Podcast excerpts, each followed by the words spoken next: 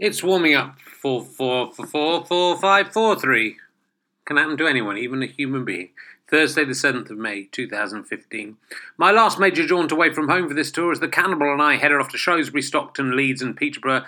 After almost a fortnight at home with my family, had to bid them adieu until the early hours of Monday morning. It gets to be more of a wrench every time. It's only a short time away, thank goodness, and after this, I'll be able to make it home from nearly every gig. And how lucky am I that I get to spend so much of the last fortnight with my new daughter? There was time to vote this morning, and we took Phoebe with us to observe the democratic process. I didn't know if she'd be allowed in the booth with us, with us for fear that she would influence our vote by making us consider what awful future she might have to endure if we chose unwisely. But no one stopped her going into the booth with her mum, and who knows how they colluded in there. Though I understand the sentiment, and it's one that I've espoused and done a whole stand up show about, I wasn't sure about the Twitterati's constant reminders to go and vote Um, and the, whether they were really helpful, or at least they have the danger of being patronising and annoying. I told my followers not to forget to tell people who'd made up their own mind by now about whether they were go voting to vote, though I should have told them to remind any celebrities who weren't tweeting about not forgetting to vote to remember to tweet "Don't forget to vote." Equally, I was worried some people might get so fixated with reminding other people to vote that they themselves might forget to vote. I was fairly confident that we were heading for a hung parliament, and I'd somehow convinced myself that Ed Miliband had done enough to become PM, maybe with a Rainbow Alliance.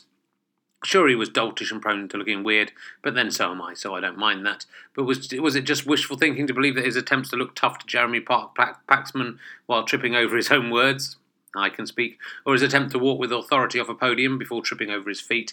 I didn't want the alternative of a Conservative led coalition that would chip away further at the NHS and the lives of the poor and disabled, so I convinced myself that Ed could do it. The polls looked promising. I was pretty certain we'd have another election in six months' time. But as I got back to the hotel after a quietish in terms of number and audience reaction gig in Shrewsbury, the home of the Pie Pie and the Pie Pie Pie, reality had a bit of a jolt for me and the Twitterati. It looked like Cameron might be close to getting an actual proper majority. Twitter, the news, and the polls had lied to me. So I went to sleep just hoping that it was an exit, that the exit polls had lied.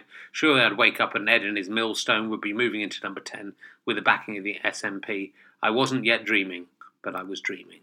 This is democracy, though. It's all about what most people vote for, and people are fucking idiots, so you can't be surprised when they do something stupid.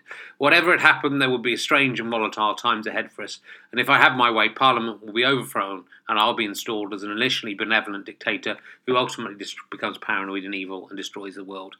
It seems that all political systems may have their flaws, but not that one. That is a good one.